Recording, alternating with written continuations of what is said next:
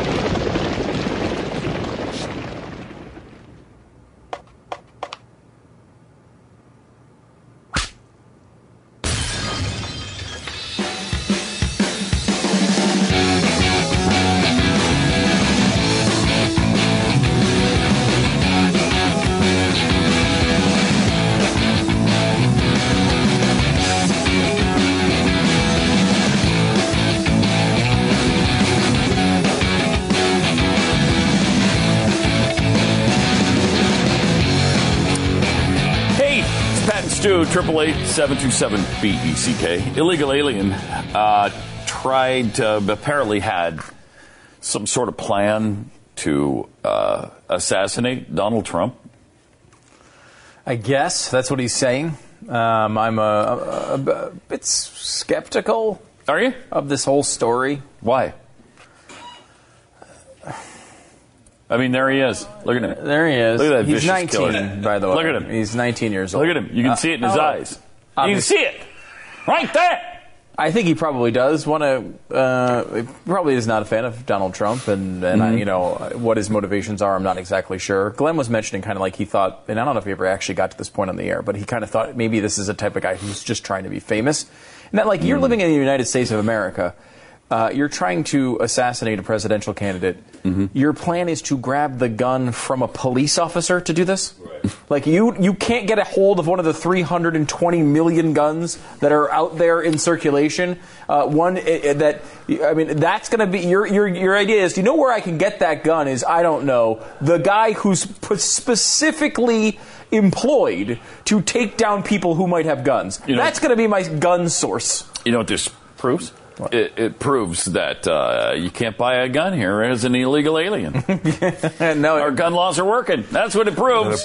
That's a good way to get through security too. You got no weapon. Once you're through security, only Right. people that have weapons. Then the you disarm officers. a cop and you use it to Wait, assassinate somebody. If you're, you're taking the gun from uh, from a police officer, Piece you of didn't cake. get through security. That's the security. That's security. You get you don't Wait. get to. No, you're already through. You don't get both of those things. Uh, it's not like when you get past the metal detector, they then say, you know what? Here you are. Uh, you don't, we were never going to do anything to stop you. That's the security inside. There's security there. You don't get through it. Um, it's just a. ret- I, I, I mean, I'm not saying that there's anything nefarious as far as like some other weird explanation for it. He's probably just a really bad criminal, but uh, you know, it's just like that is, it's such a stupid plan that it almost doesn't even seem like he actually was going to go through with it. It was one of those I want attention for whatever cause I have. Very possible. It does feel It that is possible. He's a, he's an illegal alien here from Great Britain too, which is also strange. Yeah, he overstayed his visa. So he was here Yeah. legally at one point. Right. And then he overstayed his visa, which, by the way, is a huge part of the problem. Um, Yes. Again, 9 11, uh, you know, that's where a lot of those guys were. It's not all just people coming over the border from Mexico. That's That seems to be, you could argue, maybe the easiest thing to stop. You know, Mhm. I mean, if you're able to, you know, the fence has certainly been the way that people, or the giant 40 foot steel wall or whatever Trump wants to build. I mean, the fence has been a way to, to illustrate that that might be low hanging fruit for that problem. Yeah. But I mean, overstaying a visa is, is a little tougher because you're letting people in here legally. They're here, they're doing their thing legally, and then their visa expires and they don't leave. Well, I mean, it's hard. You don't know where they are at that point. Uh, you know, I mean, you could do a system where you have people checking in or something, but even then, if they don't check in, they're illegal aliens, and then you're in the you're in the same boat. By the way, the guy's white, and I don't want him here as an illegal alien. No, you do because Uh, he looks like no. you, Pat. So because he looks like you, you would like him to be here and, and don't want to enforce your laws. That That's is not not correct. He's not. I no, I think he's. I want him gone just as bad You're, as no, no, anybody no. You're missing. You're missing. You're missing the point. He's mm. not Mexican, is No, I what I'm that. saying. I and understand that. he doesn't speak Spanish. He's also not legal. and I want him to go home. Okay, Right, but what you th- what you're thinking is that he's a Mexican here to steal no, your I, job. I am know not he's saying, from. I know he's from Britain. I know he's from Britain. and, you I- still want him gone. I still want him gone. Yeah. Why? Do you think he has Mexican blood? No, Is that I don't. It, it doesn't look like it at all. He looks pretty pasty white to me. Look at him. Look at him. Pasty white. you guy. think he's a Mexican immigrant that went that No. immigrated to Britain I believe him to be an? Anglo-Saxon from Great Britain, and I want him to go home. Okay. You have it yet? Are you saying? Because that is how liberals look at this. It's I know. Only, you know, I know this is saying, and I said this. Uh, we said this many years ago. when We were going through this debate. Is like if you are the type of person who wants, let's say, a bunch of Swedes to come here illegally and are Mm-hmm. fine with it, and you don't want Mexicans to come here illegally, then you may very well actually Right. be a racist. but I'm not that person. I want no imported Right. uh, illegal Swedes, and I want no imported illegal Mexicans. I'm I okay. would like people to follow the law. I'm okay with following the law from Great Britain, Germany, Poland, Mexico, Yeah. Colombia, Brazil. Right. Follow the law, yeah, and you're welcome here. Yeah. It's you know it's not tough. kind of a basic thing. Yeah. Uh, here's Donald Trump on his fundraising efforts, which have been paltry and pathetic Laughable. at best. The FEC, these federal disclosure forms came out and show you with the 1.3 million dollars raised in in um, on hand, excuse me, on hand, compared to 42 million dollars in Hillary Clinton's war chest. Now, you understand money, the importance of money. It helps you mount a professional campaign, and it's a sign of whether people are supporting you. So, how do you explain those lackluster results? Okay, let me just tell you this. I understand money better than anybody. I understand it far better than Hillary, and I'm way up on the economy when it comes to questions on the economy. But we have a, re- a party that, I mean, I'm, I'm having more difficulty, frankly, with some of the people in the party than I have with the Democrats because uh, they're hmm. just, why. they don't want to come on. Could it be that they will Democrat? probably eventually come on. Uh, honestly, if they don't, it's just fine. I can win it either way. Well, I mean, I may Bernie's be better off winning it the opposite way than the more you traditional win way. it if she But- but raises let me just 42 tell you, times Savannah, what you have? I've raised a lot of money, but you also have to have some help from the party. Matt, excuse me. If it gets to a point, what I'll do is just do what I did in the primaries. I spent $55 million of my own money to win the primaries. 55 First of all, it's 45, um, which again is uh, you know sure it's just a 25 percent or 23 percent error, but I mean you know it's, I thought I'd point it out. Secondly, Always round up, Stu. always, Always round, round, up from 45 to 55. Always Who rounds round up up. from 45 to You 55. can round up from 45 to 50. 50 maybe. I would give you that. Maybe. Uh, beyond that, uh, he is not. He is not. He has loaned his campaign this money. Loaned it. Loaned it. It is owed to Donald Trump from the Trump campaign. It is a loan. It is completely different. He has had multiple. Multiple opportunities to convert these loans to donations, and he has not. He is not limited by how much money he can give to this campaign. It's his campaign. He can give an unlimited amount to it. He's just not doing it because he wants his money back.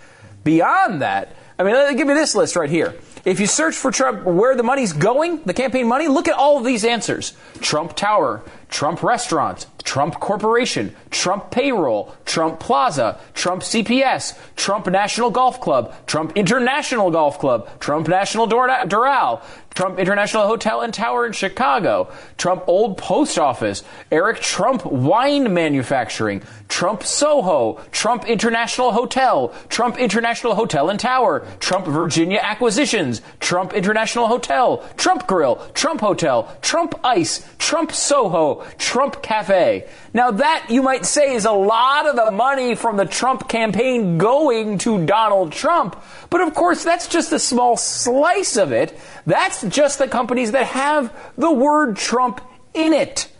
The estimated total amount of Trump uh, of Trump campaign funds that have gone to Donald Trump is over six million dollars. They believe about twenty percent of all the spending is going to his own companies. How that is not criminal, I have no idea. I mean, you can make a really strong argument that there should never be a dollar spent of campaign funds Yeah. to the co- the the company of the guy running the campaign. I mean, that's a. I'm not a campaign finance guy, and honestly, don't want uh, want there to be additional laws. But how that law doesn't exist, I have no idea in this current climate. Uh, to be able to take millions of dollars that you may have donated to Donald Trump so he can funnel them back through his stupid restaurants and uh, shell corporations. Not to mention, every time he flies somewhere on that private jet, everyone's like, wow, you know, uh, most people have to pay for their private jets, but not Donald Trump because Donald Trump has his own private jet. No, he's paying his private jet company to shuttle him around. So he's getting these flights for free from the campaign. Oh, really, Stu? Well, what about Ted Cruz? Yeah. His wife worked for Goldman Sachs. That, that doesn't make no sense. I see you're not talking about that. That has nothing to do with anything. He's not even in the race. That's what I love, though, is when you make a point and it's in, it's irrefutable. It's an irrefutable point about Donald Trump. Uh, as I made last night on a Facebook post, just you know, a short one about Lewandowski. who was he was he doesn't discard people. Oh, but wait, he discarded this person, uh, and he's discarded, by the way, thousands of employees over the years. Yeah, I He's mean, fired thousands. BuzzFeed did a big article on this a couple months ago. Is is that he, Donald Trump is loyal to you until he's not? Exactly. Uh, and and two that of point- three wives, let's not forget. Oh, yeah. He's discarded them as well. uh, so, uh, you know, I mentioned the Lewandowski thing. He would never do that. He said he would never do that. Well, he just did it. And, and nobody cares. And when, and we talked about this on Pat and Stu yesterday. When, when Cruz did the same thing to his uh, campaign guy, to his top aide, uh, for a, a really egregious mistake of saying But minor compared to what Lewandowski but minor compared to Lewandowski. But he accused Marco Rubio of saying something. discounting the Bible, basically. Yeah, but he basically just retweeted someone else who said that, which again, Trump does all the time. Um, True. know, but still, uh, you know. Who starts the conversation? Yeah. and I think that was a good move by uh, Cruz. I thought so too. But but he called it disloyal. He said that he was weak for Showed doing it. Cruz was weak. Yes. And then here he is so doing the same here he is doing the same. Well, what about Cruz? First of all, Cruz is not even in the race anymore. Why are we talking about And secondly, yeah, but Trump. Uh, and that's what it is. And that's what it comes yeah, down to. All those yeah, arguments are just yeah, but Trump. But Trump. Listen to these details, uh, and there's many of them out there. We just gave you all the Trump-related businesses uh, that have been donated to. Trump uh, pulled in, raised 3.1 million dollars in May, but he paid 6.7 million dollars in May. He has 1.3 million on hand. There are 121 Congress people who have more on hand than the presidential candidate Donald Trump. 121 congressmen. Well, it's probably going to continue this way because even if you support the guy, he has said he's self-funding. And so that's everybody's perception. Well, he's paying for his own campaign. He Yeah. doesn't need money from me. He doesn't ask me for money. I'm not going to give him any money because he's funding it himself. He's a big billionaire. And if Donald Right? Trump was who he said he was, this would be a perfect opportunity to say, you know what, I'm sick of this fundraising. People telling me to make phone calls to people. Screw it. A billion dollars just went into the account. A billion. Right. Whatever's left over at the end, I'll refund myself. yes. I mean, what an amazing statement that would be. And it would mean his word meant something. And it would but mean doesn't. he had that money. And he does. Yeah, but, it was But he yeah, doesn't. Of course not. And everybody knows it. Of course, then, if he was self funding, Team Trump wouldn't be sending out emails uh, begging people for money. Yep, he had an emergency goal of $100,000 the other day. An emergency goal of $100,000? What are you talking about? Then today, Trump finally, Donald Trump actually sent out what he said was his first campaign email, which of course was not written by him because it had full sentences in it. Um, and it was about, hey, we need, really need your money. So now they're trying to. The, Lewandow- the behind the scenes Lewandowski stuff was uh, partially based on the idea that Lewandowski said, look, we, we got here winning this way. Let Trump be Trump. We don't need this big campaign. We're going to go do it with free media. Lewandowski wanted to stay with that formula. He was able to survive many attempts to get him fired, um, but eventually it stopped working. And part of it is, it's, you know, the, the rumor is that he was trying to undermine family members. He was trying to undermine Kushner and Ivanka and their relationship with daddy. And you don't get in the middle of that relationship. So whether that's true or not, we probably will never know. But the idea that Lewandowski wanted that old time campaign that won them the primary, and Manafort wants the opposite. He wants uh, a professional campaign that Trump is out there hobnobbing with donors and all the things that supposedly. It's too late for that, I think. yeah, I mean they're going to try. Uh, they're going to give it a Might whirl. be. I mean, there was a point there um, not too long ago where I honestly I thought Donald was going to win. I know. we all He were had there. the- I'm kind of the- not there right I now. am not either, and I think that what he's. It seems like this is uh, going to be out of character if he can even pull it off. Yeah. And and, and I don't, I'm it's not sure it can. And again, like the uh, j- what you just mentioned is a good reminder that this could change again in two weeks. I mean, It- it could. easily could. Yeah, it could. I don't think Trump is. You know, uh, uh, my basis on thinking he might win is that. I just feel like bad things happen when I want the opposite to happen. So, but, I, but like looking at his have polling, been doing it that way for quite some time. every metric you'd look at would say he's going to lose this race by a huge amount. I mean, for example, the RNC is another source of his funding. M- money pours into the RNC. I'm remembering these from a, a post earlier today, but the past four campaign cycles, I think Bush in 2004 had like they had like t- mid 20s. You know, again, he's running as an incumbent, so the money is not quite as important when you're running as an incumbent. But they had like 25, 26 million dollars in 2004.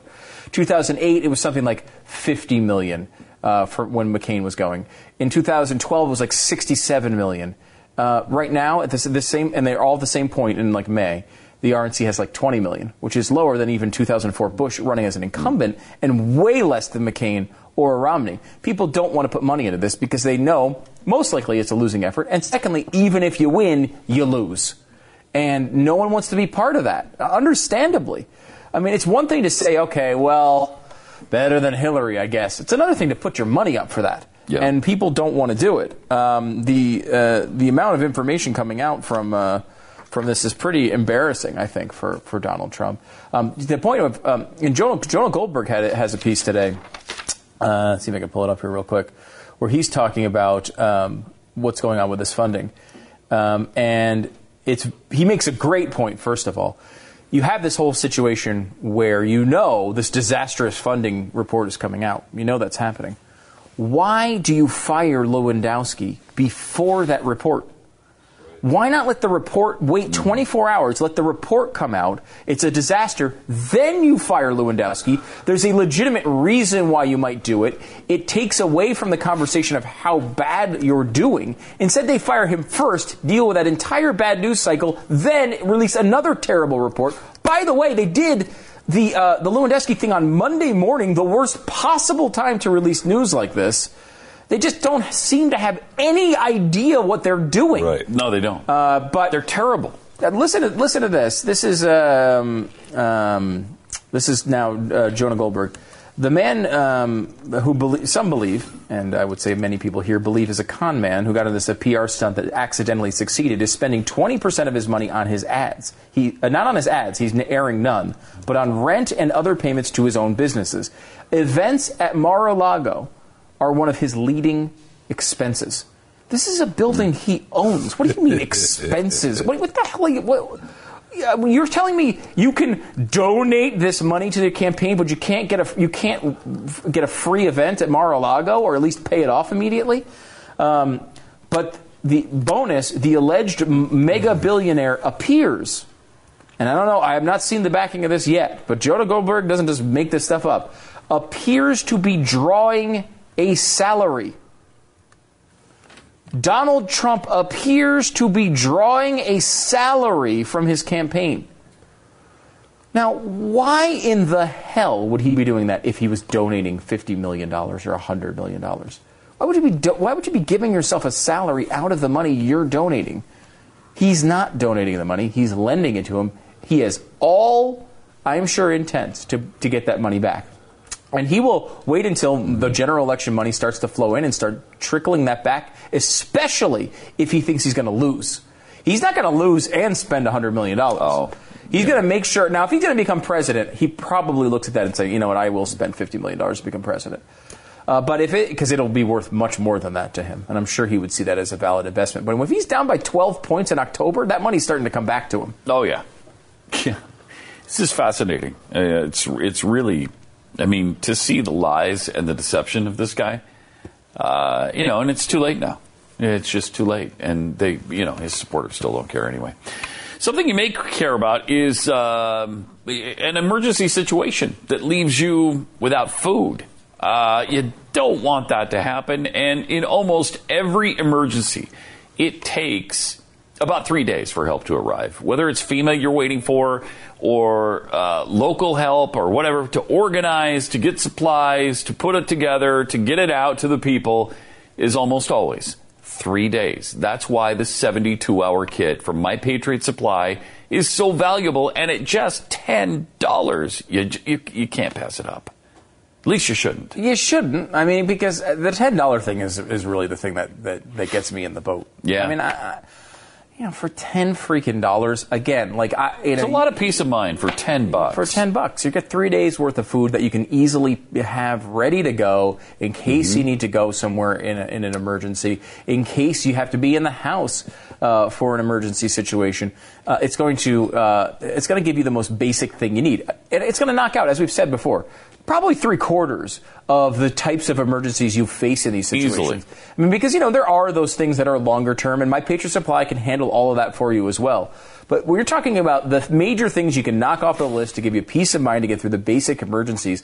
A 72-hour kit's going to do most of that work for you, uh, and you can get it right now for 10 bucks. 888-411-6844. Again, think of how much just three days of food costs. It's way more than 10 bucks. You're going to get three days of food that is good food that you can actually eat for 10 bucks. 888-411-6844 or online preparewiththeblaze.com. Preparewiththeblaze.com. It's preparewiththeblaze.com. When our water heater broke down last month, it was a nightmare. It took five hours for the plumber to show up, and he charged us a couple of hundred bucks just to come out. Then it cost another $1,800 to put in the new water heater. By the time it was all said and done, I felt like I'd been taken. But what else could I do? The smartest thing you can do is get a home warranty from American Residential Warranty. Their home warranties pay to repair or replace all your major appliances when they break, and they will break, and at the worst possible time. Call American Residential Warranty right now for free information on home warranties starting at just pennies a day. Don't wait for your refrigerator to stop running or your ceiling fans to stop turning. Call American Residential Warranty right now. Ask how you can save up to 50% on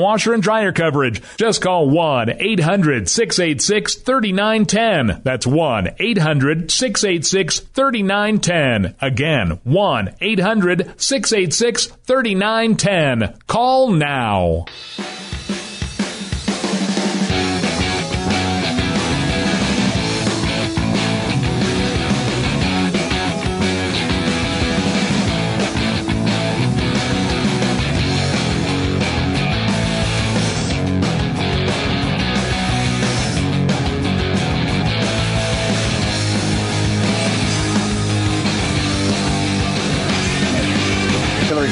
TV, Pat, saying that uh, Donald Trump is the number three danger to the economy uh, by experts. She does not declo- disclose that she's one and two. Yeah. That's the. Uh, that's the only problem there. Uh, but I mean, uh, it's funny that she's doing this. She I, she's going to try to put this away early. I wonder if she's going to be able to. It's not impossible, and and this has been the craziest campaign cycle of all time. It's not impossible that Donald Trump is right and doesn't think spending any money right now, ma- ma- spending money now makes any sense. And he's going to come in with a billion dollars in the last month and try to win this thing. Uh, it's not impossible. It's you know it, the plan from Hillary Clinton seems let's define him now when early on, get out ahead of this, spend some cash, uh, put this guy away, and and you know walk to the finish line. And she may be able to do it, but I mean it's not a guarantee by any means. No. She keeps wearing Uh, I guess- that jacket that she's yeah, your mic's not on. If she keeps wearing that jacket that she's got out behind you, Yeah. that uh, I, I don't know that that's the uh, the ten thousand dollar potato sack, It kind of but that's a designer jacket. It man. looks is really awful. bad. Yeah. It looks really bad. It kind of looks like a bunch of uh, sort of horizontally parallel pipe cleaners. which means it's going to be worth fifteen thousand. It Not that that's a bad look, though. You know. Oh no no no no not at all. I did, did I say that? I don't No, think I. that- you- that- no, you it didn't. reverts your eyes from the ankle, from the cankles, man. Uh, yes. Uh, do we have? Did we play the? Uh, there's two Trump clips here, right? Uh, did you? Yeah. play- we should We play this play the one on the second one. Lewandowski thing because, uh, you know, it's funny. Again, remember this guy. The truth here, i by all reports, is that the family and a bunch of other operatives didn't like Lewandowski. He was playing a really shady game behind the scenes, which of course he is because that's who the man is. He's a terrible human being. That's why Trump um, liked him. And that's why Trump liked him so much. But he sh- started shaking the wrong trees, like family members, people that Trump cared about more than Lewandowski. So he got ditched. So he ditched Lewandowski, right? Did he really like their peaches? Is that why he wanted to shake their tree?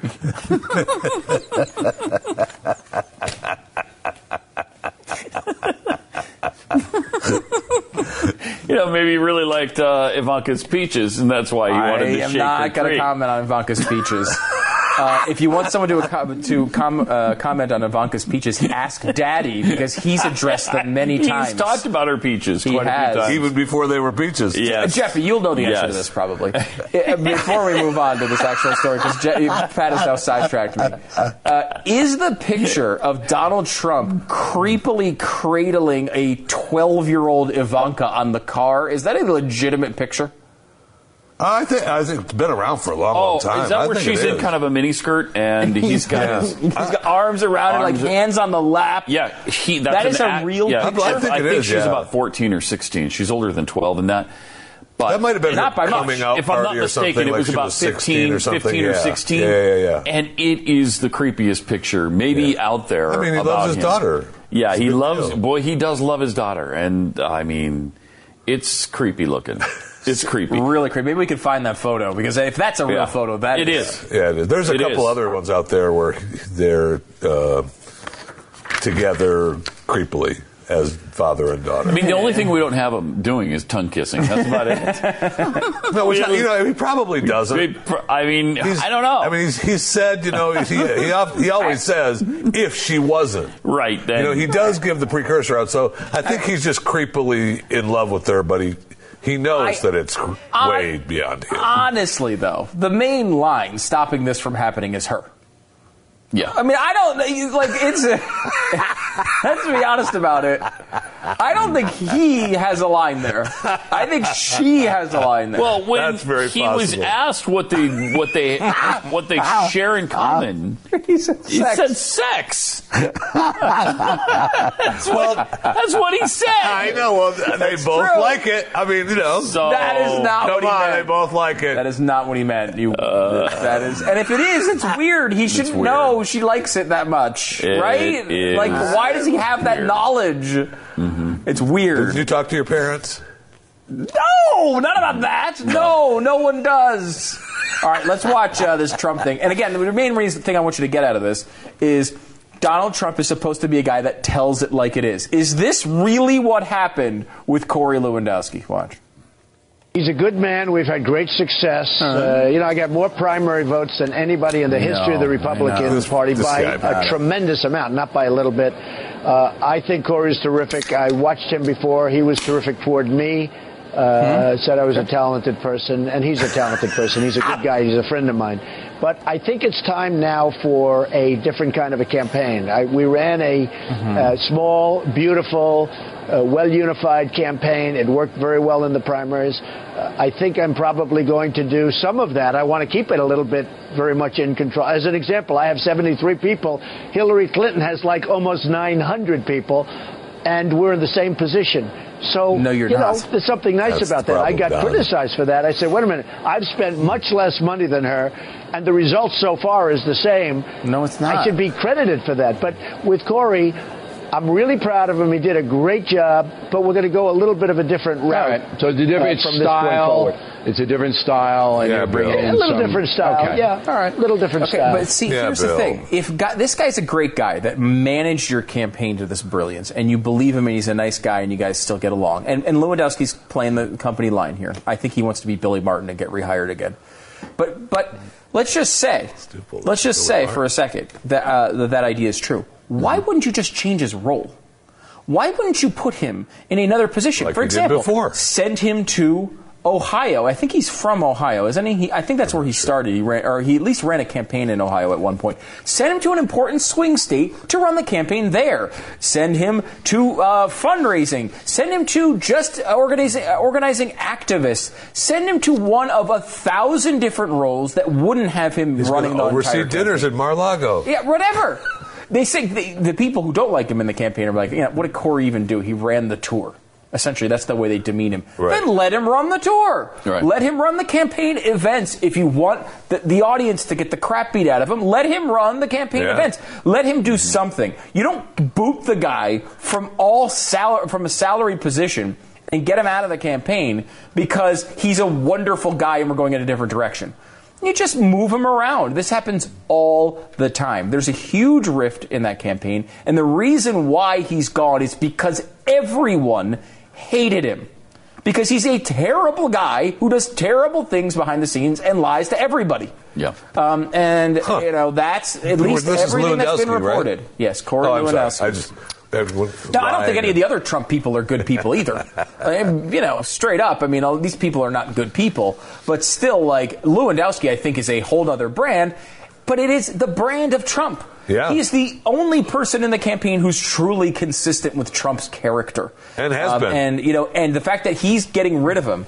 Uh, and uh, and being disloyal to this wonderful man who's done nothing but like Trump too much and let Trump be Trump too much is pretty revealing about Trump's loyalty, which doesn't exist. The other thing that's kind of revealing is this photograph of Donald Trump and his daughter Ivanka. Um, you be the judge. I mean, you tell me. You tell me. Uh, that's not the one I was thinking of.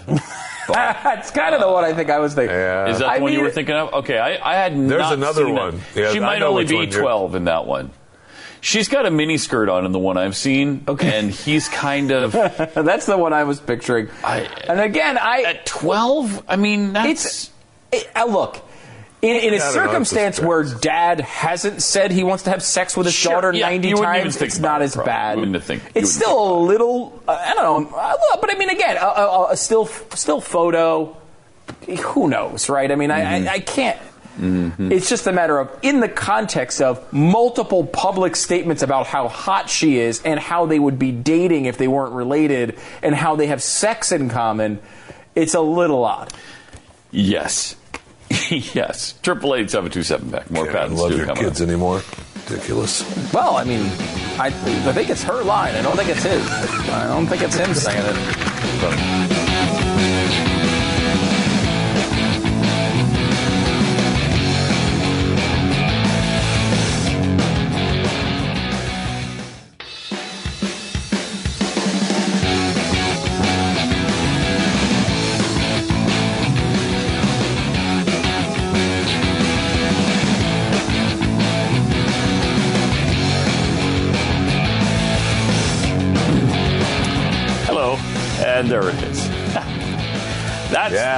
photo right there that I was thinking of. Wow. That's Look at creepy. I, I think that's worse than the other one. That's really weird. Really weird. That looks like a couple in love, right? It's Like in romantic does. love is what that looks like. Uh, but it's just weird. All right. Uh, swing state polls show a close race between Clinton and Trump, according to um, Breitbart. On Thursday, Democrat leaning PPP released a poll of Virginia voters showing Clinton leading by three. This is the poll they're highlighting. Yeah. These people are shameless. He's lost every. We've been destroyed in poll after poll after poll. Mm-hmm. Right. He's close in swing states. Yeah. Right. Right. These people. It's unbelievable. Pennsylvania shows uh, supposed tie. Florida has Clinton by one. It, wa- this this is a state that Trump should win as a Republican. What? And she's to Florida. Well, I mean, it's a and she's state. she's leading. Uh, It's crazy. I mean, so uh, th- there was another Quinnipiac poll came out and had had Clinton up by eight in, In- Florida. Oh, really? Uh, yeah, Wow. That's uh, now there was there's some states that are show Pennsylvania was f- pretty close if I remember correctly um, in uh, in that one and, and and you know again if you want to have a case for Donald Trump it's that he can do things like win in Pennsylvania um, and not lose by the way states like Kansas where he's down by seven and Utah where he's tied. I mean, he has to win all those other states that he's not really winning right now, plus pick up things like Pennsylvania. The road seems to be difficult, especially when he's losing national polls by an average of six points. Again, an average of six. John McCain, in one of the most, in, in one of the worst losses in recent memory, lost by seven. His loss was a seven-point loss. Donald Trump is currently down by six.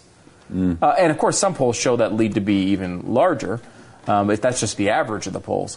Um, but I mean, he might again. Trump because he's Trump, and yeah, but Trump, he might wind up winning this thing. But there's very little evidence as right now to support that he's going to pull, be able to pull this off. But he might. I mean, you know, you know, stranger things have happened. I mean, him winning the the primary was was insanity. I mean, straight up like crazy, crazy town. I mean, like the worst decision made by any group of people in human history. Uh, you know, without question. Like that bad. Without question, yes. Uh, yesterday, there was some good news, though. The Senate blocked four gun control measures. Not one, two, three. And some of them were from Four. Republicans, too, right? Yeah. Weren't a couple Yeah. of them from Republicans? Yeah. Uh, one was an amendment by Chuck uh, Grassley to expand funding for an already existing gun background check program. That needed 60 votes to move forward. It uh, lost 53 47. The second vote was for a measure proposed by Chris Murphy to enhance gun background checks and halt the so called gun show loophole. That lost 44 56. Uh, additionally, Cornyn John Cornyn pushed an amendment that would allow the government to delay a firearm sale to a suspected terrorist for 72 hours. That measure would require prosecutors to go to court to show probable cause uh, to permanently block, block the sale. Even with the backing of the NRA, that bill fell, failed 53-47. Yeah. Which is interesting. The NRA was okay with that one. Yeah, and if I'm not mistaken, Wow. do you have the vote on that uh, by any chance? 53-47. Right, but the split. Because uh, p- I've seen a couple people say essentially, and I know I unfortunately closed the article, that essentially the Democrats are the ones that blocked some of these because they wanted it as the an election issue. So they didn't go along with the Cornyn thing, for example. And I, I, I could be screwing this up, but that, the, this was the argument. Uh, that they what they didn't go along with sensible actual gun regulations, like the Cornyn one, which you know the NRA is backing it. You probably it's probably not that horrible, right? And I think that's a, that's a while I don't know that it's constitutional, it's a mildly rational way to deal with this. Like if you have suspicion of a guy enough to put him on the no-fly list, you give them a three-day waiting period, and the, court, the, this, the country has to make their case as to why this person should be should lose their rights. At least that. Again, it's probably unconstitutional, but at least it's something. Um, and they, they didn't support that. Do we know if any Democrats voted against that? I, I don't have it here, so we would have to look that up. Um, Jeffy right now I is, is working on it. Okay, so, by tomorrow afternoon, we might have some update. You know what? You're going to be damn lucky to have it then. You're even helping. Oh wait, now we've gone to old Jeffy footage, and you can't tell the difference. Now you're even helping us, and we're we're and we're hitting you, and I'm then that's wrong. By the way, if you noticed, Nope, it's not listed anywhere. you notice Jeffy in the new footage and the old footage, same shirt today. Yep. See, there's the new footage, and then we have the, there's the old footage. Darn What? lucky I have a shirt. It's true. Some days when you don't see Jeffy on the air a lot, it's probably because he's not wearing a shirt for that show. We try to limit that footage. Uh, but yeah, I would like to see that because, it, like, taking out the Constitution for a second, and this is something you should not do as a lawmaker. But taking out the Constitution for a moment, if the, the, the, the government says, all right, we have somebody who's suspected, we don't have enough on them to necessarily charge them at this point. They just came in and tried to buy uh, an AR 15. What do we do? Hey, how about we wait for three days and we have to make a case as to why they probably should be banned from this? Um, other than c- charging with a crime, I don't know how you actually do ban them, but okay, you go in front of a judge and a judge makes that decision. Now, a judge should not be able to take your constitutional right without due process, so I don't think it's still right. However, maybe you give them a three day window to actually file charges. You know, maybe that's the window. Um, but again, if you take the Constitution out of it for a second, I can understand how that that might be a common sense gun measure. Still, still loses. Still lost. All of them did. Meanwhile, Jon Karl uh, pressed Senator Chris Murphy a little bit about his latest gun proposals and how they wouldn't stop anything. Uh, here's what happened there. But you specifically are pushing a bill and have been pushing a bill, and it will be voted on on Monday to close the so-called gun show loophole. Um, would that have done anything to stop the massacre in Orlando? No. So it, it, it may, it- yeah, it may have in the sense that if you partner it together with a bill that stops terrorists from But, but, but wait a minute, he, he didn't buy those guns at a They have at, at- at a, at a gun different. show, and he would have Right. passed the background. He did pass a background check. He did pass a background check, but if the Feinstein bill was in effect, he, the FBI could have put him on the list of those who are prohibited from getting guns. And But what if he didn't. went into the gun store and was denied? Then he could have just gone online or to a gun show Okay, and but, bought but another what. I'm oh trying to get at is, is we hear every time there, there's one of these terrible tragedies, there's these proposals. Your proposal would have done nothing in the case of Orlando. It would have done nothing to stop the, the killing in San Bernardino. And in fact was is unrelated to the killing in in, in Newtown. So, so so why? I mean, why? I mean. Well, why, good why is are we focusing on things that have nothing to Thank do you. with the massacres that we are responding? Well, so f- first of all, we can't get into that trap. I disagree. I think if the, this proposal had been into Trap. effect, it may have stopped this shooting. Oh, but good we gosh. can't get into the trap What the in hell are which you talking we about? are forced to defend a can you s- proposal simply because it didn't stop the last tragedy. We should be making our gun laws less full of Swiss cheese holes so that future killings don't happen. That trap is an impossible one. You know, we, job, let's not get into the trap Yeah. of You're setting it- actually doing something that would work. Yeah. I want to just do something. I'm not doing something that will work. I'm just doing something. Don't trap me into something good. Let's not get into this trap in which I lose this argument. Uh, let's go to a place where we deny reality and I win the argument. This is a great job by Jon Karl. Yep, Jon Karl, great job there. Great and job. again, the test here is an unfair test, not to Democrats, but to Republicans. Crafting a law to, that would solve a previous crime is easy. Mm-hmm. You know the details of the crime. It's quite easy to come up with a law that would prevent a previous crime. They can't even do that. Because, of course, this has nothing to do with these crimes. It has nothing to do with these people, uh, poor people in Orlando who are dead and the families that are suffering. It is a gun control power grab, and these are policies they've wanted for a long time, and they're attempting to use the emotion and the grief of the moment to pass it on the dead bodies in the Orlando nightclub. It is uh, never let a crisis go to waste. It's that in practice. It's got nothing to do with those people. If it did, you could at least justify an effort to try to solve the problem that led to that crime. Yeah, if we're doing hindsight laws, I could I could pass a law right now that stops the JFK assassination. Right. No presidential motorcades in Dallas, Texas. Right. But at least you You could know. make the argument, well, it would have at least stopped this one. Now, it's dumb, but they can't even make that argument. They can't. even make. Marco Can't. Rubio said this in one of the debates. They fact checked it as true. None of these laws would prevent any of these incidents. Not one Not even proposing. one of them. I mean, you go back to the movie, the movie theater, that most of that was done with a shotgun. Uh, most deaths in this country are done with handguns we all it's it's like they and, and this is the uh, the argument with this is they just want it as an election issue. They actually don't want these things to pass. Right. They want to be known as the people who don't like guns because they don't like murders. Um, and they can try that all they want. I just don't think it's going to actually. Uh, I, mean, yeah, I you never are surprised by the American people uh, doing things that are in, ill-advised. But I mean, these these efforts do tend to fail. And, uh, you know, uh, hopefully that continues. We have a constitution to prevent people like this in situations like this. Well, you know why? The evil uh, NRA has spent Oh. trillions of dollars over the years. Trillions Okay. of dollars. Getting people elected, handing out bribes, lobbying people.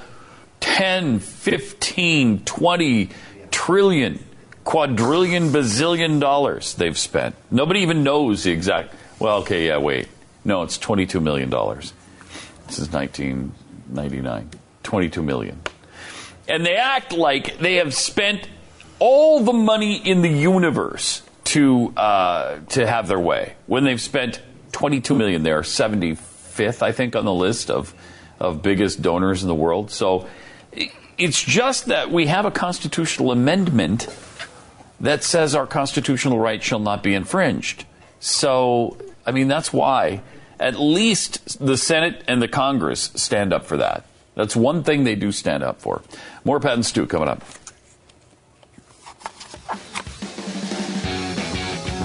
It's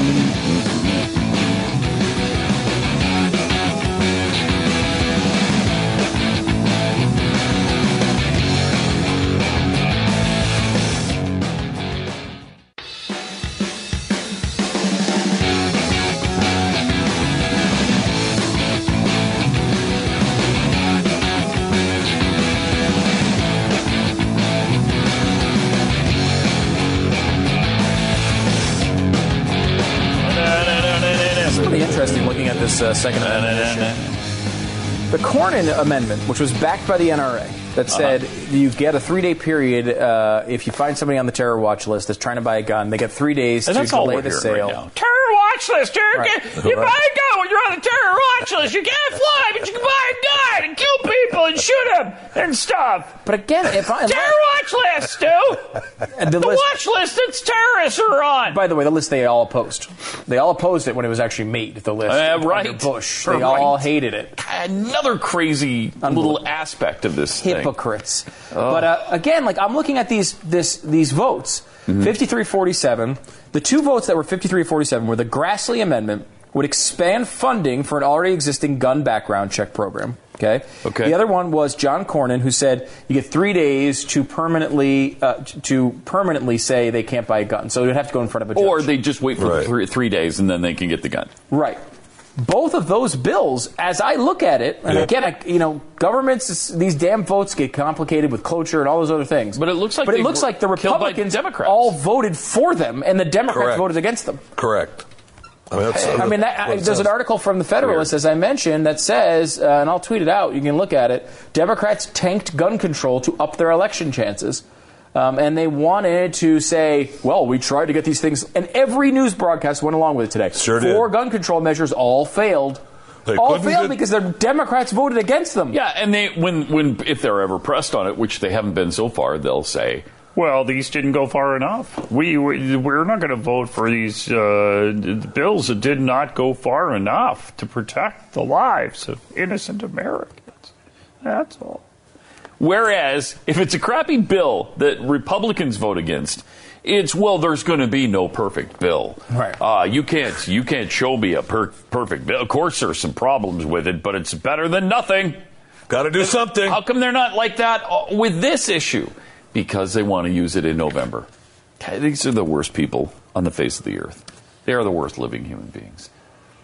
Democrats uh, in office right now, from Harry Reid to Nancy Pelosi, they're all the worst human beings uh, on the face of the earth. Including Elizabeth Warren. Uh, yes, and including Elizabeth. Did you see her great tweet last night? No, I did not. Uh, at Chris Murphy uh, said it right. The Senate GOP have decided to sell weapons to ISIS. Yeah. I, I think Warren said, Oh, Warren my had gosh. said wants to sell. Yes, wants to, Wants- have decided to sell weapons to ISIS. Unreal.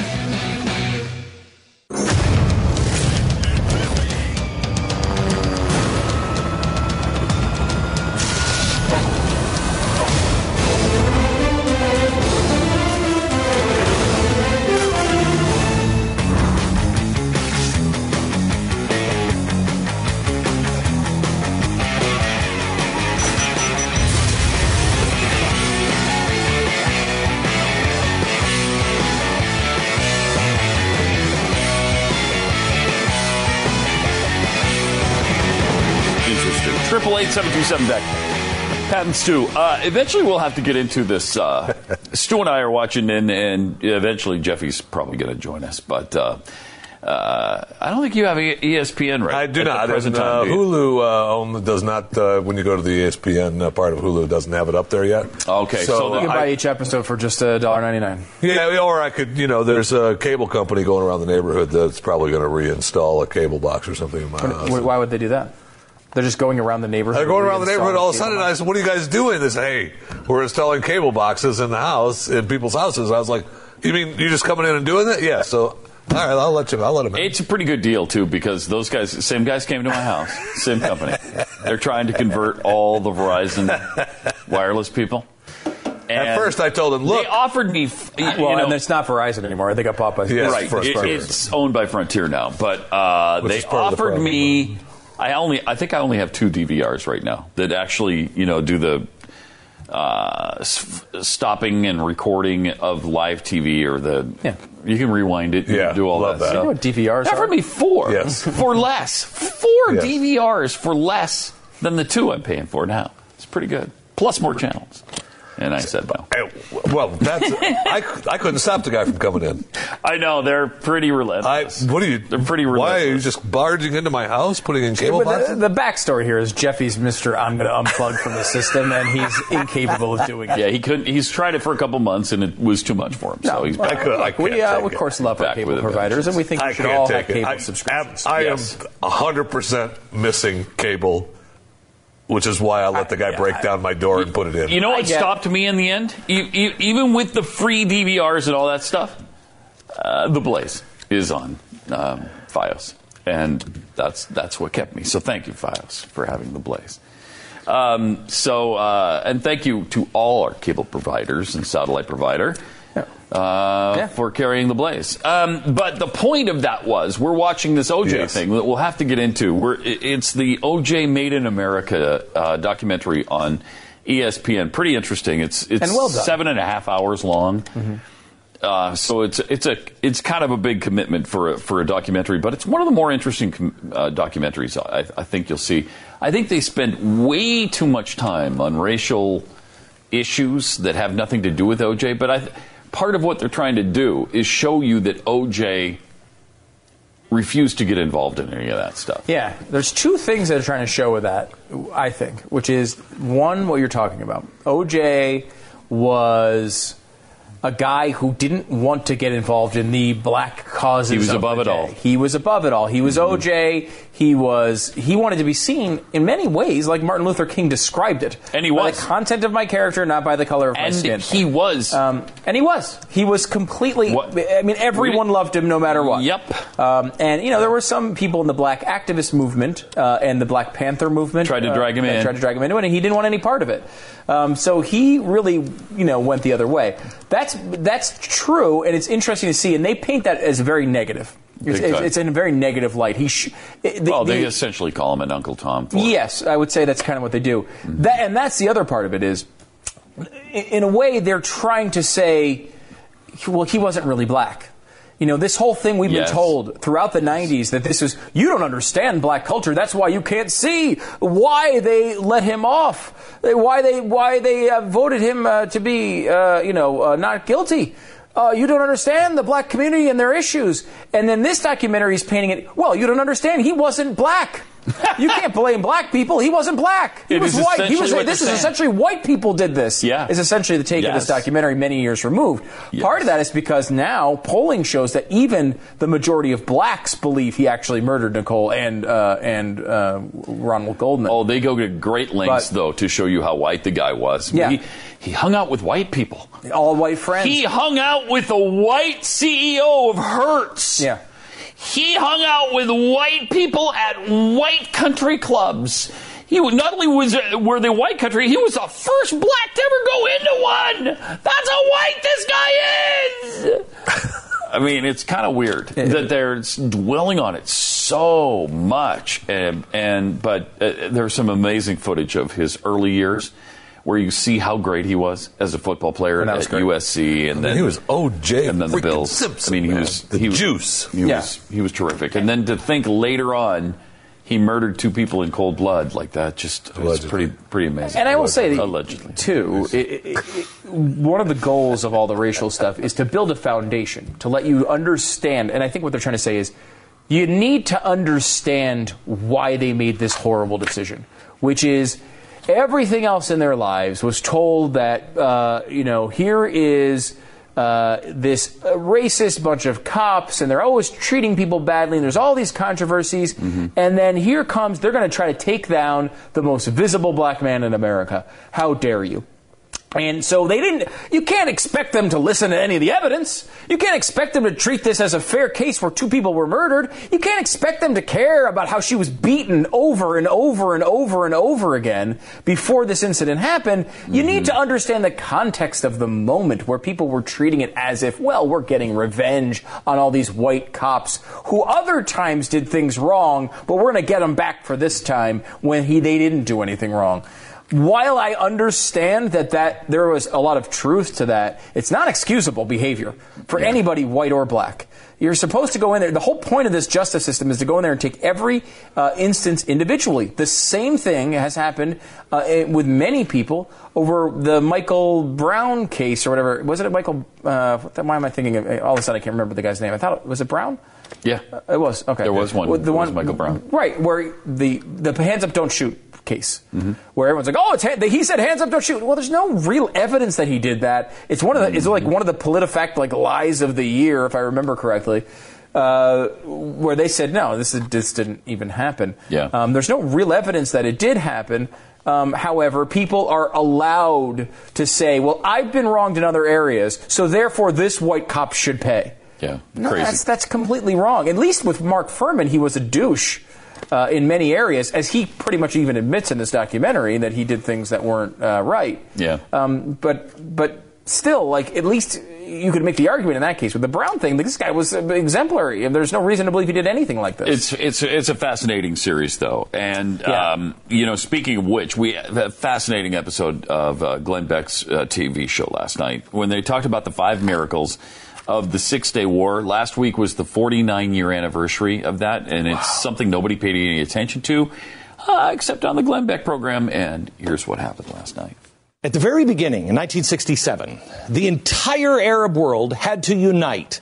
And they united to ensure one thing the destruction of Israel. They wanted them all dead and out of there. And so armies from four nations surrounded Israel from all, the, all sides.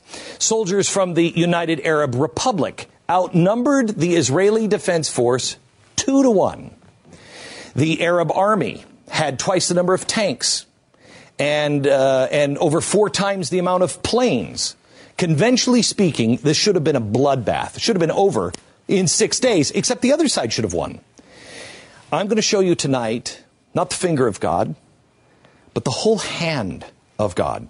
Because there is no rational way to explain what happened. The entire hand of God. I take you to May 15th, 1967. Israel was still celebrating their Independence Day when they received word that Egypt had begun massing troops and equipment on the Sinai. Here's Egypt. This was kind of no man's land, if you will, uh, a UN area. And so Egypt starts moving their troops, massive amounts of troops, into the Sinai right up on the border. The entire Egyptian army was put on alert, and what happened? Syria and Jordan start doing the same thing. And they're also on high alert. Then, May 17th, two days later, Egyptian or uh, the E- Egyptians make a sudden declaration to the UN. And remember, this is this is the UN blue helmet people. They're all here, and they're protecting this area.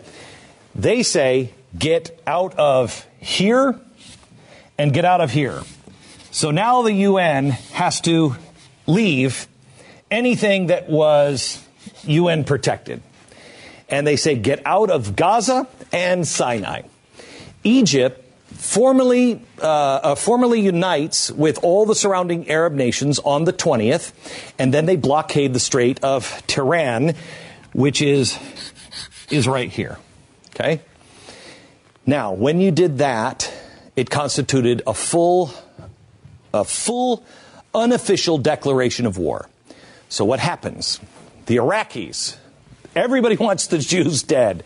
So the Iraqis come down and they start sending their troops. Everybody is. The United Arab Republic Army troops uh, uh, are joined uh, in Jordan. And the first week of June, something huge was about to happen. Foreign embassies in Israel began recalling all of their citizens. Foreign airlines began terminating all of their flights. The Israeli people were panicked and they started calling this the second Holocaust for a very good reason. Because they knew they were completely surrounded and cut off. And massive amounts of troops were coming for them. Amongst all of the hysteria, there were the quiet voices of the rabbis in both Israel and abroad. And they started to gather people and they started speaking of a coming victory. I want to pay attention to one rabbi. He stood in New York. And he stood there in New York City, 20,000 Jews in New York City, and this is what he said. He said, when it comes to Israel, God is guarding them and sending them his blessings and salvation in extraordinary message, uh, measure. The people of Israel will emerge from the current situation with remarkable success. He told his people, don't despair. But instead, instead of getting angry, instead of screaming in the streets, do good deeds. Does this sound familiar? This sounds exactly like George Washington. He said, do good deeds in the merit of their brothers in Israel. The merit badge, the purple heart. He then went and he quoted Leviticus. He said, And I will bring peace to the land, and you will lie down with no one to frighten you. And he went on. God will extract the Jewish nation from all the hardships with his full, open, holy, and outstretched hand, and he will bring them peace and tranquility. Now, this is just one of the rabbis in New York. But this is, this is what they were all saying all over the world. Now, keep in mind, keep in mind the situation these rabbis, if you are just a, a, a, normal human being, you're a Jew, you've just, remember it's 1967, you're 20 years, 22 years away from the Holocaust, you were alive and you're like, are you kidding me? They're surrounding us, they're going to kill everybody. All sides surrounded in numbers that dwarfed their own. Destruction was absolutely imminent. So Israel had to make a, a choice. What do they do? Early June 5th, they knew that they were surrounded and they were dead. They had to strike first. So early in the morning, 200 airplanes from Israel headed out to strike Egyptian targets in the Sinai. They flew out and they, not the troops, they came and they start hitting the airfields and all of the airplanes in this area. There are only 200 of them. A Jordanian radar reporter, um, he detected a massive aircraft and he immediately gets on the the uh, airwaves, jubil- jubilantly broadcast, "The war has finally begun." Finally was the word. Imagine the Arab world, how excited they were. It's going to be a bloodbath, and we're going to finally get rid of that damn Jew. And you could hear the excitement in the radar operator's voice, I'm sure. Israel was about to be annihilated. And he would bring the good news. Which brings me to miracle number one. Miracle number one. The Jordanian message was sent straight to Egypt's defense minister. But there was a problem. The Egyptians had changed their coding frequencies the day before. And the Jordanians also hadn't been updated. So the Arab, Arab army was at its highest state of alert, but yet somehow this night they were both deaf and blind. God's chosen people flew straight through the Egyptian defenses and they obliterated six airfields and half of the enemy's air forces. They achieved total superiority in the air within the first five or six hours on the very first day. Now, because it was a small air force, the Israeli Air Force now had been in constant battle for over 24 hours, air operations ground to a halt, fuel, ammunition depleted. The pilots were operating on zero sleep, and so they come back into Israel. And now they're grounded. And now the Israelis know, boy, now we're in trouble because now, now that we have started this and we have taken out all their planes, now these forces are going to come pouring in and an Arab counterattack is coming. And the Israelis braced for the worst. Miracle number two. The Arab army still controlled a massive force. They were ready in the Sinai. Reports are hard to decipher as, as far as why the inevitable counterattack never came, but witnesses say that the Egyptian leaders were reduced to giving incoherent and disorganized orders to their men. I seem to have read the confusing of language someplace before. I mean, that sounds familiar. The Israeli army couldn't believe it. They took advantage and they pressed their own attack into the Sinai. Miracle number three.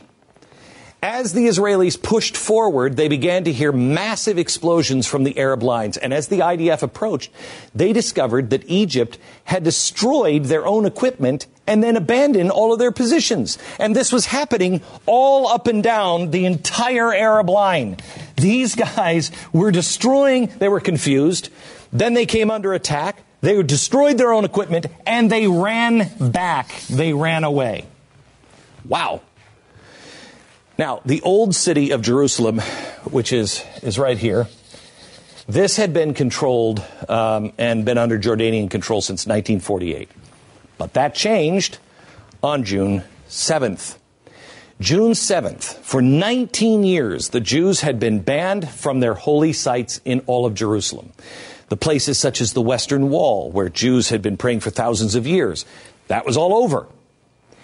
By the 8th of June, the next day, Israel controlled most of the West Bank and the Sinai, but Israel was suffering heavy casualties by the Syrians in the Golan Heights. So, the next day, let's make uh, let's make this the Israelis. They had most of this. They had this, and they had most of this. Sounds pretty amazing. By June 9th, the Israeli forces were in Golan and they were reduced to only 25 men. I have to tell you, until you've been to the Golan Heights, you have absolutely no idea what it's like. It is like shooting fish in a barrel. If you have the Golan Heights, um, you are standing up on a cliff, a shelf, and it's it's a pretty steep rock face almost. And you're looking down into Israel. There's no way to fire up onto the Golan Heights with any kind of accuracy without an airplane. Remember, their airplanes are grounded. No way to get up there. You have total superiority because you're looking down and you're shooting fish in a barrel. They're, the Israelis only had 25 men. That's it. The Arab armies were all here. And they're all pushing this way. And they're all focused on the Golan Heights. 25 men. 25 men decide, let's take them. Everybody was waiting a full on bloodbath, even the 25. It was the most heavily fortified Syrian position on the battlefield. The Syrians were dug in with a network of trenches and bunkers and machine guns and mortars. No conventional way the IDF could ever win. But it takes us to miracle number four. The Syrian commander knew the Israelis were about to attack. And so he instructed his soldiers wait. Wait for the whites of their eyes. Wait for the Israelis to reach the first level of fortifications and then unleash hell on them. He was dug in. He had superior numbers by far. They had 25. Easy victory. Just wait. Just wait. Somehow, the Syrians never saw the 25 guys approach until it was too late. And, quote, in their own words, the Jews are already inside and we've already taken heavy, heavy casualties. By the end of the day, the IDF had broken through the Golan, broke the blockade at the straits here. By June 10th, it would be the sixth and final day of the war. It shouldn't have been, but God had different plans.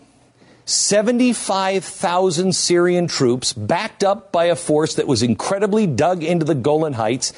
Israeli airstrikes couldn't put a dent in the Syrian bunkers, lined the entire front line. Israeli casualties were estimated to be in the tens of the thousands if Golan was to be liberated. Remember, shooting fish in a barrel. They're getting slaughtered. Seven hours later, intense fighting. The IDF took multiple strategic areas. They braced for the counterattack, but in miracle number five, the Syrian army was overcome by a wave of unexplained panic. They're winning. Before the IDF even approaches, the Syrians panic and abandon their positions and all their weapons, and they flee in chaos. Israel had captured the Golan in its entirety, and the ceasefire was signed soon after. Jerusalem. Israeli Prime Minister Levi Eshkol must be the proudest man in the world, especially when he entered into the Jordanian sector of Jerusalem and to stand before the Wailing Wall. To world Jewry, a deeply emotional occasion of great historic importance. Hero today of the Jewish peoples, General Moshe Dayan, defense minister and architect of the swiftest, most overwhelming victory of all time. Swiftest and most overwhelming victory of all time. Before, six days before, this was the size of Israel, this little teeny slice. Now they had all of it. They controlled all of it. There is no conventional way of explaining this. Israel should not be here right now. Shouldn't be. You ask any military analyst, any historian, and they will stop before they use the word miracle, but they don't know how to explain it. Israel gave up all this land and said, We don't want the land. We just want peace. And gave all of this land back with an exception of the West Bank.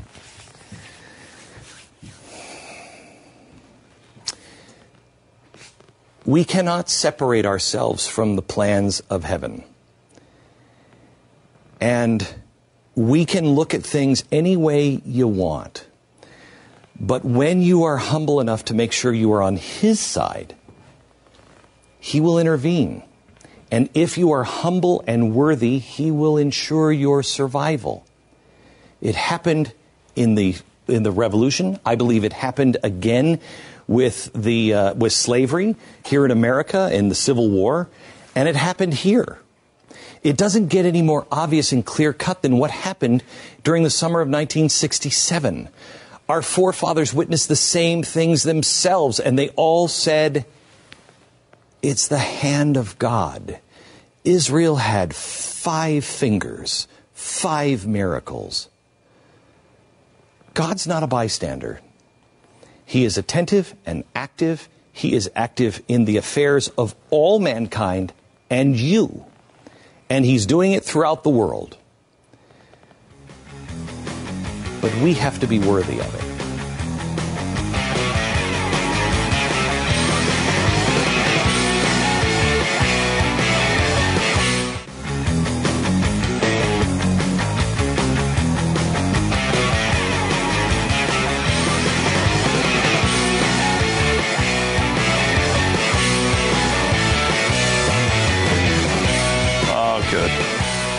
Triple eight seven two seven Beck. It's Pat and Stu. Welcome. You know they they go through this every few years where um, the human rights centers that exist in the desert, uh, a lot of times in Texas and Arizona and parts of New Mexico and California, they have these water stations set up for illegal aliens who might be crossing the desert. I mean, they've taken the time to I sneak know. into our country illegally. The least we can do is, you know, set up things that make it more convenient, Thank and nicer you. for them, right? Thank you. It's, I, I say water doesn't go far enough. There should be milkshake stations. There should be taco stands. There should be steakhouses, right? I mean, Did you know that the, the best taco bowl in the world comes from Trump Tower? And uh, All right. we could actually get them a Trump he Tower. needs to, a franchise out in the desert, right, I or know. ten. that would be great. Another thing I would say, by the way, I mean, you know, uh, unless we want to be monsters, Yeah, would be uh, and we don't. a few massage chairs. Is that too much to Thank ask? you. That is not too much to ask. When they've taken the trouble Yeah. of crossing the desert in the heat, and sometimes, Stu, it's over 110 degrees. Okay? Mm-hmm. Uh, and as the heat index climbed to over 100 degrees, Canales, who's 68, and Ibarra, who's 23, stood on the sandy soil of the ranch, which uh, sits next to the U.S. Border Patrol's checkpoint. And hundreds of uh, migrants have died there trying to avoid detection. But they found some water there that we added because of the uh, South Texas Human Rights Center. Um, and so I think that's awesome because we've we're, we're just trying to make things easier for the people who are breaking into our country illegally. Uh, and you're right, it doesn't go far enough. There's no massage stations yet. Uh, we're working on that.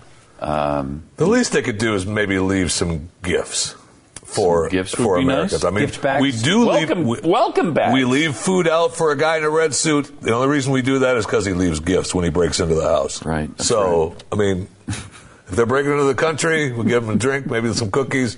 Give us something back. I, uh, you know, I mean, I.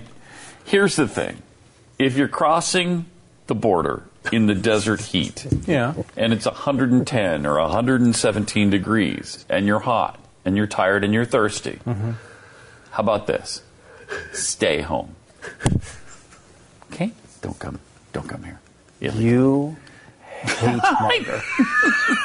you It is If there. you don't want, I'm just saying, if you don't want to die in the desert where hundreds have died, don't cross in the desert where hundreds have died. I don't hear him that? saying about this that? about someone from England. Yeah, well, they had to. If if they want to swim here, let them.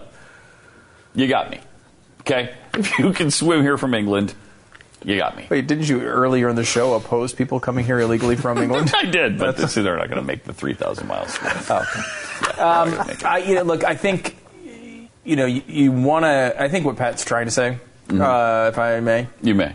uh, Pat's trying to say is you want to avoid most frozen foods at the free stands for illegal immigrants because it's too Right. hot, and you so you want to go with things that that Plus, can, they should be fresh foods. Yes. Let's let's face it. uh, It should be- GMO free, if I may, That you may. mm-hmm. you and gluten free. Yeah, gluten free. No GMOs, no gluten. Right. If I go All out there natural, as one of those watering stations Uh-huh. and there's not fresh apples and fresh bananas, How pissed would you be? oh my gosh. And guys, if I could, uh, locally sourced, please. Oh my gosh, yes.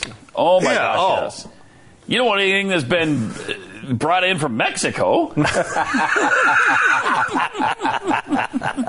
except the people. Except the people, obviously. Uh, In fact, if they bring the apples, we should reject the apples, but let Yes, them right in. yes. Uh, that- Yes. they- That- there's every Democrat's That's dream. pretty close to what they're doing. yeah, uh, it's it's really amazing. um, I, uh, I- you know, look, there there should be. You're taking a risk by breaking the law and coming into this country. Mm-hmm. Um, you know, while I don't want anyone to die, and I don't certainly don't want um, uh, people who we wouldn't ignore them if we caught them. Uh, we would catch them and we would nurse them back to health. And we I- do You know, you're all all the, time. time. I mean, the blaze All day, every day. you- you know, people like to look at this with a negative eye, but I mean, keeping people who came over here illegally and, and entertaining the children and having them have a, a better life than they would otherwise have, and then being sent back Mm-hmm. to their home country is a uh, human thing to do. Right. Um, it, it is a, a, a human, compassionate thing to do. Compassion should be something that we strive for. It doesn't mean that they get to break their people get to come in here and break our laws. Um, and you know, you are taking a huge risk crossing a desert. I mean, at least you're walking north. But I mean, when it comes to heat, you want to stay out of the desert. You want to stay out of those areas as much as possible. Yeah. The the idea that you're going to put something in there without supervision. You want to you want to have water stands all over that desert. You could probably convince me to do it. You're just going to have a guard there who's arresting everyone who comes up for a drink Yes. and then setting them back across the border. Um, it's not that you want people to die, but you don't. I mean, why not give them a freaking like walkway like they have in the airports and just let them stand there and just like slowly go across our? I mean, you, you can't uh, facilitate it for them. That's right. Uh, but we are. We're facilitating it uh, for them. Um, and for the record, has taken a look at the uh, growing danger of life on the border. And uh, here's a preview of that.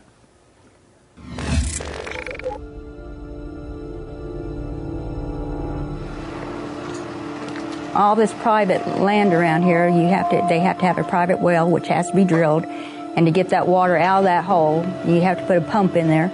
So that's what we do. Tricia and Edward Elbrock are the owners of Elbrock Water Systems in the tiny town of Animas, New Mexico. They also own a 10,000 acre ranch in Hidalgo County, which sits 40 miles north and 40 miles west of the border in the New Mexico boot heel. Well, it's it's really changed because when I was a kid, they were coming across, but they were always looking for work, and we would work them some on the ranch here, and they mainly wanted to work for food to get further north. And lately, it's been all drug. I see their tracks every time I go to the backside of the ranch. In 2008, a game camera on the Elbrock's ranch captured this photo, causing alarm about the types of people and material crossing their land. We went up there to get the chip out of it to see what deer had come into the watering hole, and when we printed this out, this is what we saw came across our ranch was an illegal packing semi-automatic weapon dressed in camouflage. I hope this gets out and people see it because uh, this is what we deal with, and not just us; it's everywhere across the border. And you you wouldn't want this across your backyard. In 2006, the Elbrocks were burglarized by illegal immigrants three times in a 90 day span. It was about one o'clock in the morning, and uh, I heard something and woke me. I'm a real light sleeper, and it woke me up.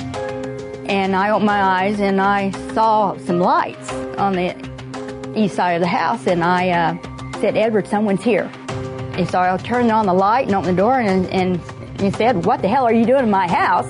And he came at me, and then I screamed, and of course he ran out the doors. He broke it through. After the second forced entry into their home, the Elbrocks also noticed the illegals had broken into their exterior storeroom, where they stole guns and food. Thirty days later, they were hit again. There's a pattern here, and they have a pattern. You know, they come, bring their drugs, drop them, and head back. They stole, broke into a vehicle, a foster son's vehicle here, and stole spotting scopes and clothes, and stole a sheep, drug it out to the south of the trails, and butchered it, and took what they want, and left what they didn't want, and headed south. My son's house has been broken in three times. The other surrounding neighbors have been broken into. They come through us all the time.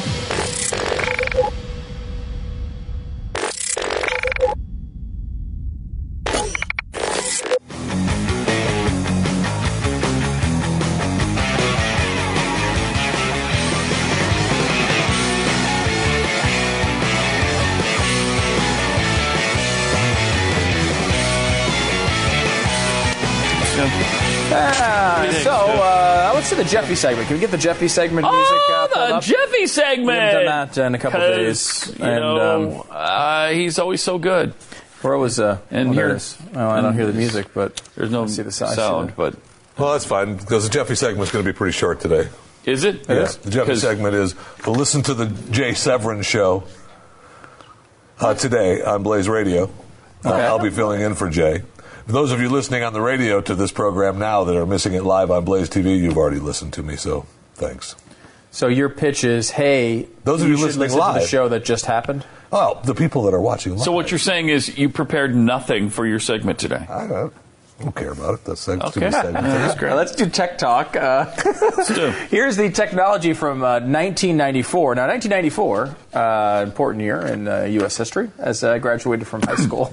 Congratulations. Um, and uh, 1994. Just Straight C's-ish? slightly before I did. not much. Uh, about 10 years Yeah, 10 is all. That's Uh, I mean, Jeff- what's I mean, 10 like, years? Jeffy's. The, the- 1994. Yeah, I graduated in 2004. yeah, Jeffy graduated high school in 1894, which uh, I know we're celebrating. Uh, we're celebrating the same day. It's different. 1994. Really? But That's when you graduated I from did high school? 1994. But this is the tech. Did you go to your 20 year re- reunion? I did not. Uh, nor would I ever. Oh, really? No. You have no interest in that? No, I mean, I, you know, the people. I, I keep in touch with a few people, but not really. a Have you been to any of yours? Not Uh, no. No? Yeah, I haven't been to any of them. Well, everyone in your high school's dead. Well, good point. there's a Le- couple, legitimately, hundred percent of people you went to high school with, and I don't mean just the first time you went. I mean like, you know, the first time, then the time that they flunked you out, brought you back, then the third and fourth time, then the time like twelve years later where you posed as a young person to get back into high school for some weird freaking reason. That whole thing. Oh, None you of those. know why I did that. I don't I know know why why. you said it was weird, but you know why I did that. sure.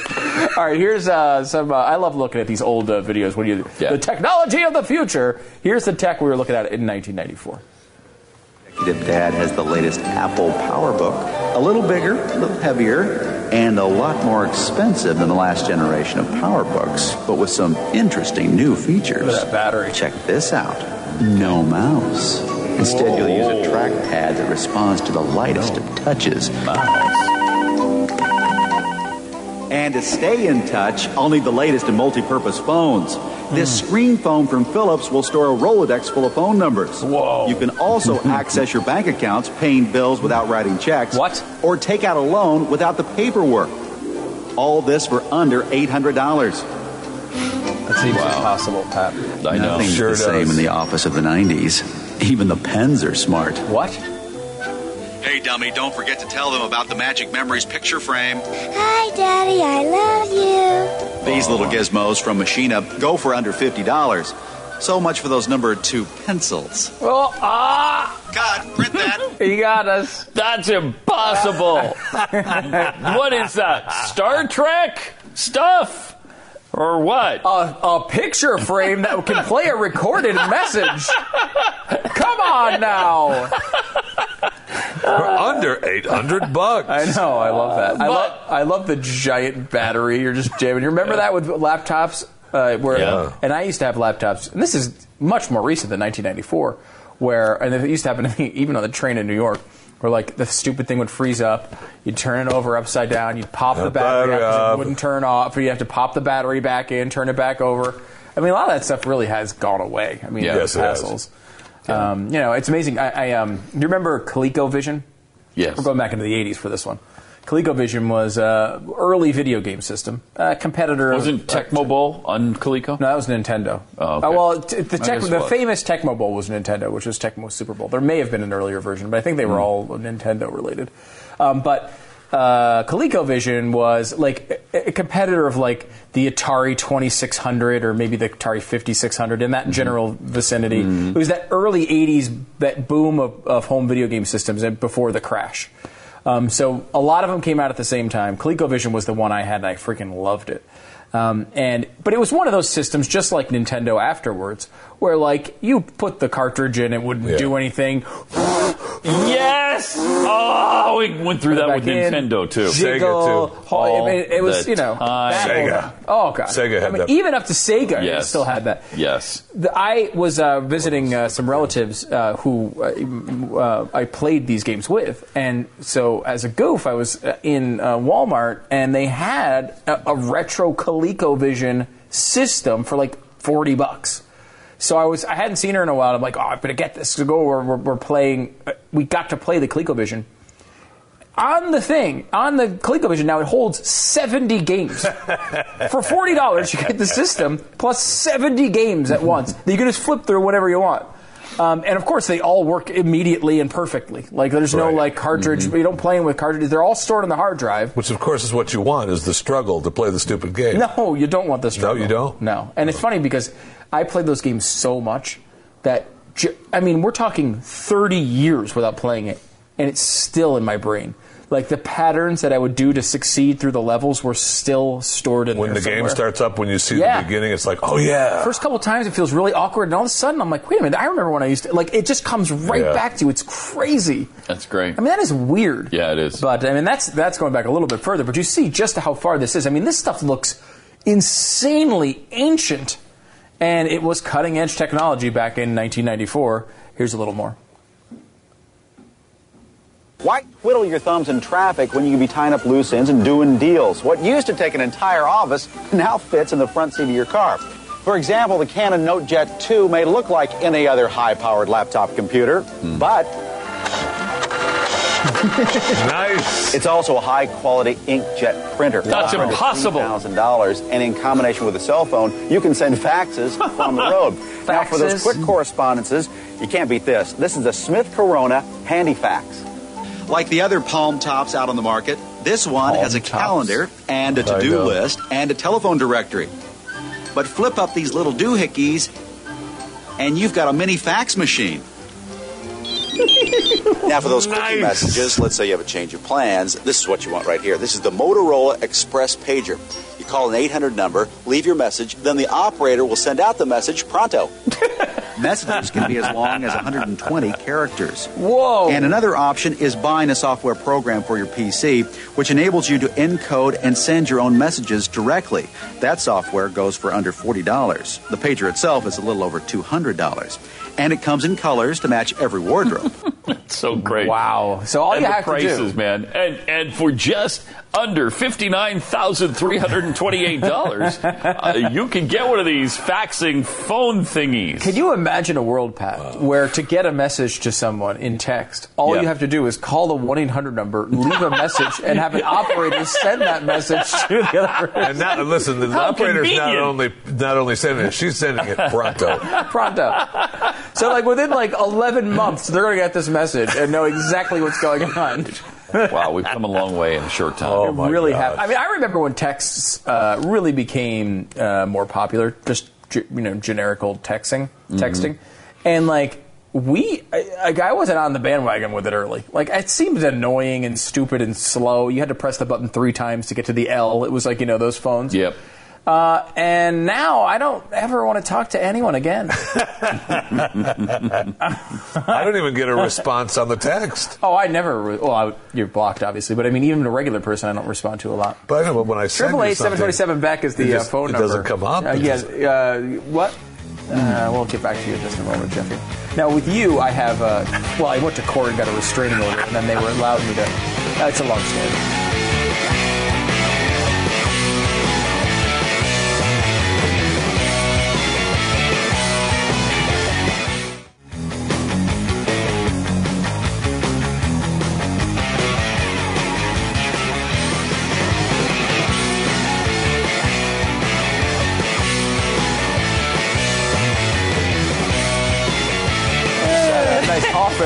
Conversation that we will never repeat. Triple eight seven twenty seven Beck is the uh, phone number. Uh, Mental Floss has a list, uh, list of movies that Roger Ebert really hated. I miss Roger Ebert. He was. Uh, uh, did Are you they ever both watch? dead now? Yeah, Siskel Yeah. and Ebert. I didn't. I couldn't remember if Ebert both of them. gone. No. Sadly, they're both gone. Um, Yeah, I like Siskel that. died quite a while ago. Yeah, Siskel was one. and then Ebert just a few years ago. But, um, but So, uh, yeah, a couple of movies here. Armageddon, he gave only one star, calling the movie an assault on the eyes, the ears, the brain, common sense, and- Obviously, he had and, no idea what he was talking about. and the human desire to be entertained. This is a cl- classic movie. Right. oh, it's not that bad. No, I, I love actually this movie. liked. I love this Armageddon. movie. I wasn't a huge fan of it. I like Deep Impact more. Um, Really? Yeah. I, I really? like Deep I. Impact, but it's not as good as Armageddon. No, I, I agree with that. Uh, I, I did not. I felt like Deep Impact was the realistic meteor smashing into the Earth movie. You know, that was the one they tried to keep. Maybe that was more documentary. And they were out Uh, about the same time, right? They were almost. Yes, they were competitors, yeah. basically. Yeah. Uh, Jason 10, he gave only a half star. I saying, believe um, that. Yes. Jason 10, uh, the dialogue for a movie is uh, r- rare for a movie to frankly describe itself. Jason X uh, 10 sucks on, uh, on the levels of storytelling, character development. Uh, With Sucks this- is a word. this- I don't think he used that no, often. not that With often. this movie, he knew what he was talking about. Yeah. Good luck, Chuck. Uh, one star. There's a word for this movie, and it is ick. uh, Char- Charlie's Angels a half star. Charlie's Angels is like the trailer for a video game movie, lacking only the video game and the movie. Wow, that's a good review.